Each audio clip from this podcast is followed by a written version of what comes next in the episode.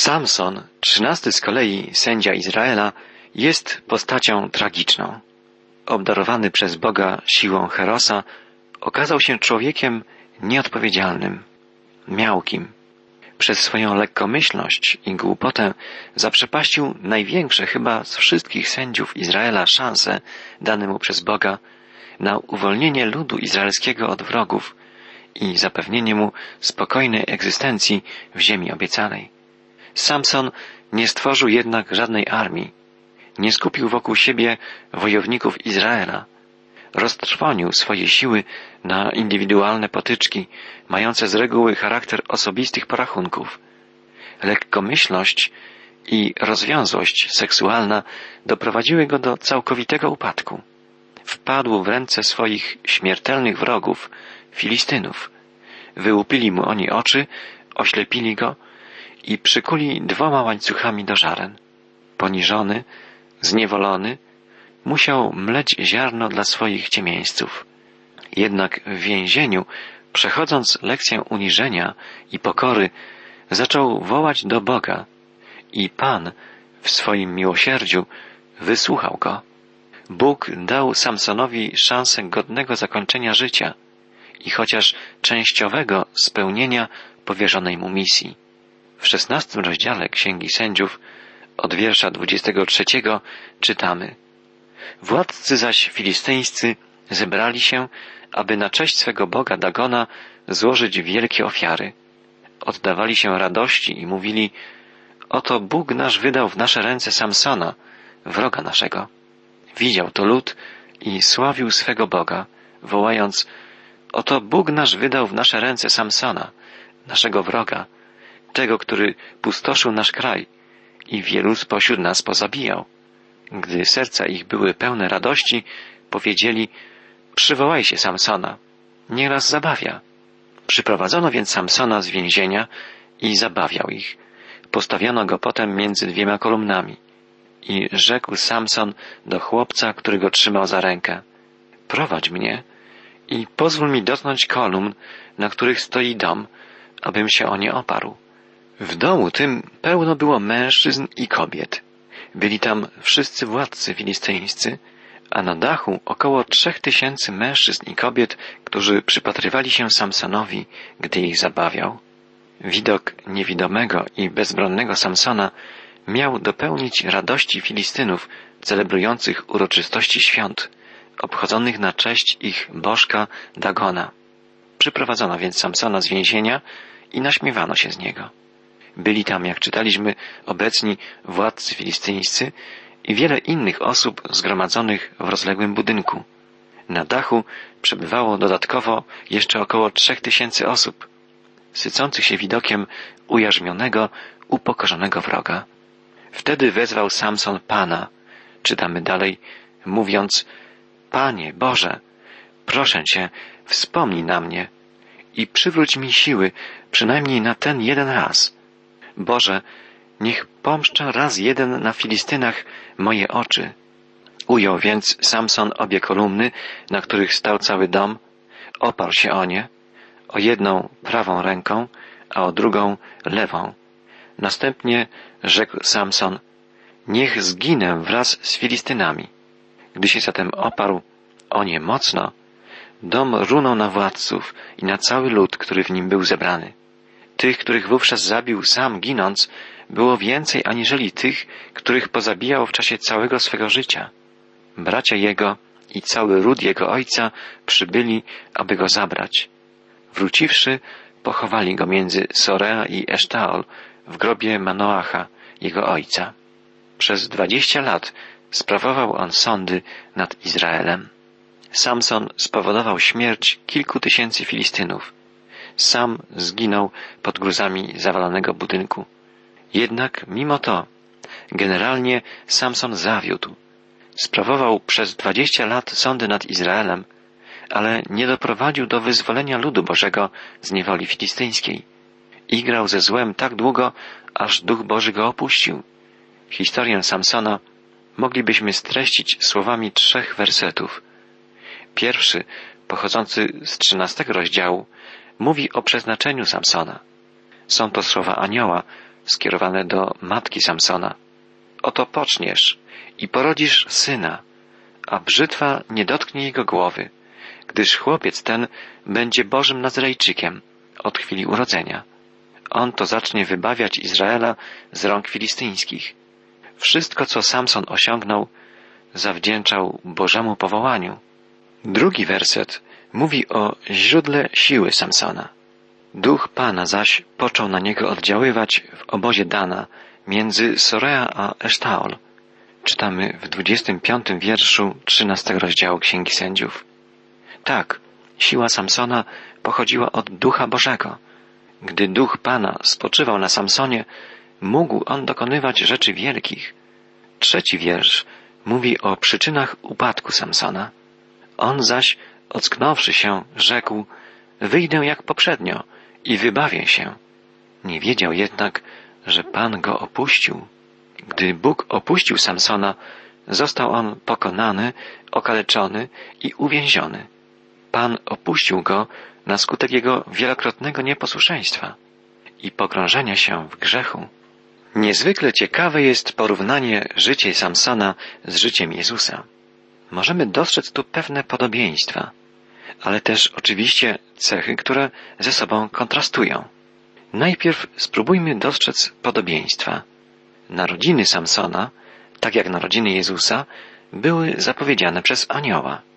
Zarówno Samson, jak i Jezus byli już w łonie matki poświęceni Bogu, powołani przez Boga Ojca do wypełnienia szczególnej misji. Obaj poruszali się w mocy Ducha Świętego. Obaj zostali odrzuceni przez swój lud. Obaj doprowadzili do unicestwienia swoich wrogów. W czym natomiast dostrzegamy sprzeczność, kontrast, gdy porównujemy postać Samsona i Jezusa?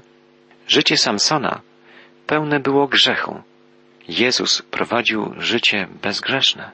W chwili śmierci Samson modlił się Boże, proszę Cię, wspomnij na mnie i przywróć mi siły, przynajmniej na ten jeden raz, żebym mógł pomścić na Filistynach moje oczy.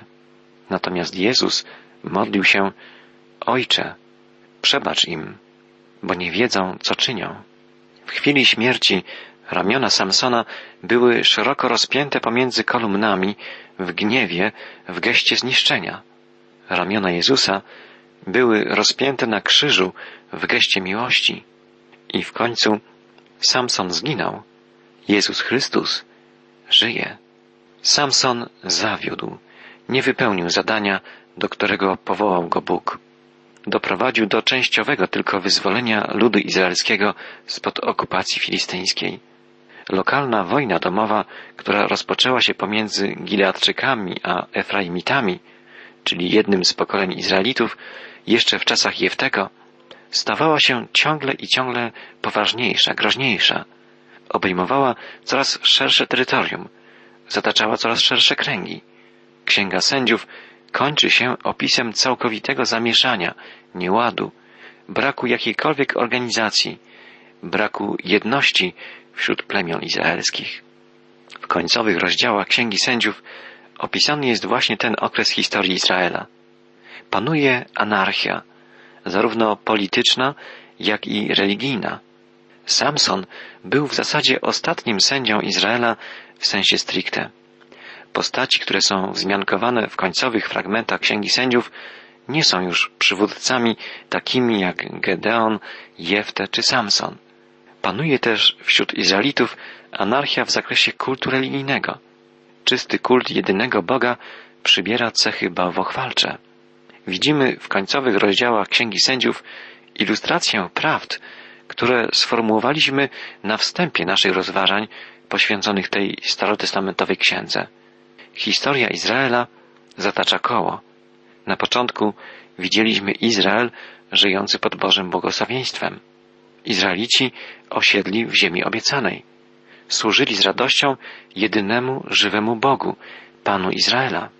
Jednak wkrótce, jak gdyby uśpieni powodzeniem, zaczęli zapominać o Bogu, zapominać o tym, komu wszystko zawdzięczają i zaczęli chodzić swoimi ścieżkami, zaczęli popełniać zło. To duchowe odstępstwo szybko spowodowało popadnięcie w niewolę. Uciskani, upokorzeni, przypomnieli sobie o Bogu. Zaczęli wtedy żałować swoich złych czynów i wołali do Boga o pomoc. Miłosierny Bóg wysłuchał ich i wzbudził im przywódcę, sędziego, który miał za zadanie poprowadzić ich do zwycięstwa nad wrogiem i doprowadzić do pełnego wyzwolenia. Gdy takie uwolnienie następowało i Izrael znowu znalazł się w dobrej sytuacji, zapominał o Bogu i zaczynał czynić zło. Wkrótce następował kolejny upadek, niewola, upokorzenie. Taka sytuacja powtarzała się wielokrotnie. Mówiliśmy o tym w czasie naszych spotkań poświęconych księdzy sędziów w ciągu ostatnich trzech tygodni. Podsumowując, możemy sformułować wniosek, że historia Izraela ukazuje prawidłowość ujawniającą się w losach wszystkich narodów. Można tu mówić o biblijnej filozofii historii. Tłumaczy ona upadek wielkich mocarstw, wielkich imperiów, jak też poszczególnych narodów. Pierwszym etapem na drodze ku upadkowi narodu jest odstępstwo duchowe. Drugi etap to rozprzężenie moralne. Trzeci anarchia polityczna. Inaczej mówiąc, upadek rozpoczyna się w świątyni, potem wkracza do domów, a w końcu ogarnia całe państwo. Tak upadają narody, państwa i mocarstwa. Zamieszanie, wojna domowa, anarchia religijna, brak jedności to efekt wieloletniego nieposłuszeństwa Izraela względem Boga. W siedemnastym rozdziale Księgi Sędziów opisana jest sytuacja ludu izraelskiego po śmierci Samsona. Jak wielka anarchia religijna i polityczna panowała wtedy w Izraelu, widać na przykładzie jednego z domów izraelskich, domu człowieka o imieniu Mikajehu. Przeczytajmy dwa początkowe wiersze siedemnastego rozdziału Księgi Sędziów. W górach Efraima był człowiek imieniem Mikajehu. Rzekł on do swojej matki, tysiąc sto syklów srebra, które ci ukradziono i z powodu których przeklinałaś i mówiłaś tak, iż słyszałem, oto srebro to jest u mnie, to jest właśnie ja je wziąłem. Rzekła jego matka, niech syn mój będzie błogosławiony przez Pana. Czytamy tu o czymś zdumiewającym. Mikajehu okradł swoją matkę, przywłaszczył sobie należące do niej srebro, a gdy przyznaje się do kradzieży, jego matka, zamiast go ukarać, wypowiada słowa błogosławieństwa. Niech syn mój będzie błogosławiony przez Pana. Przedtem kobieta ta przeklinała złodzieja, ale gdy okazało się, że jest nim jej syn, pogłaskała go, mówiąc, niech cię Pan Bóg błogosławi. Niezbyt to właściwe metody wychowawcze, tym bardziej, że jej syn jest już człowiekiem dorosłym i powinien ponosić odpowiedzialność za swoje czyny. Dalej czytamy, zwrócił więc swej matce tysiąc sto syklów srebra, na co rzekła matka, zaprawdę srebro to poświęciłam Panu. Z ręki mojej jest ono przeznaczone dla mego syna, aby z niego uczyniono posążek rzeźbiony i ulany z metalu. Oto teraz ci je oddaję. To postępowanie matki może jeszcze bardziej zdumiewać. Gdy syn zwrócił jej skradzione przez siebie srebro, ona oświadczyła, że już dawno dedykowała je Panu i że trzeba z niego zrobić posążek kultowy. I tak powstało prywatne sanktuarium w domu Mikajehu. W skróconej formie imię tego człowieka brzmi Mika. Czytamy o nim dalej. Mika miał u siebie sanktuarium. Następnie sprawił efot i terafim oraz wprowadził jednego ze swych synów w czynności kapłańskie, tak że był dla niego kapłanem. Za dni owych nie było króla w Izraelu i każdy czynił to, co było słuszne w jego oczach. Widzimy, że Mika tworzy własne miejsce kultu i sam ustala zasady obrzędu. Kompletuje przedmioty kultowe, a w urząd kapłana wprowadza swojego syna. Rzeczywiście, w tamtym czasie każdy czynił w Izraelu to, co było słuszne w jego oczach. Mika, jako Izraelita, musiał odczuwać mimo wszystko niepokój z powodu swoich samowolnych decyzji dotyczących sfery kultowej.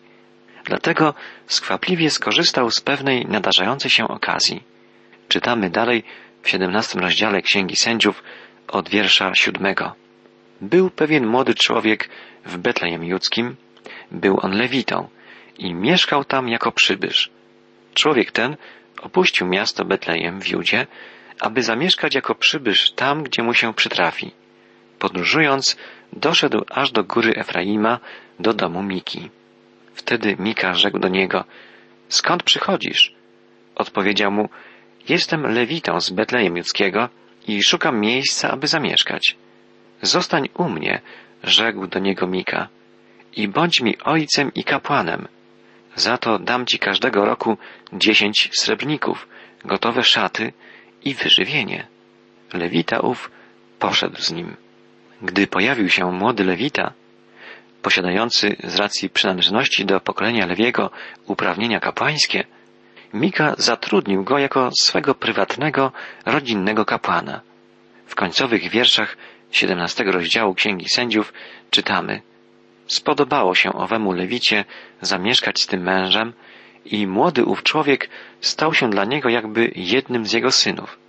Mika wprowadził w czynności kapłańskie owego Lewitę, tak że ów młodzieniec był dla niego kapłanem i mieszkał w domu Miki. Rzekł wówczas Mika, teraz wiem, że mi Pan będzie błogosławił, gdyż mam Lewitę za kapłana. Widzimy, jak płytko i powierzchownie traktowano wtedy w Izraelu sprawy wiary. Mika sądzi, że skoro ma za kapłana Lewitę, to wszystko jest już w porządku i jest pewien, że Pan będzie mu błogosławił.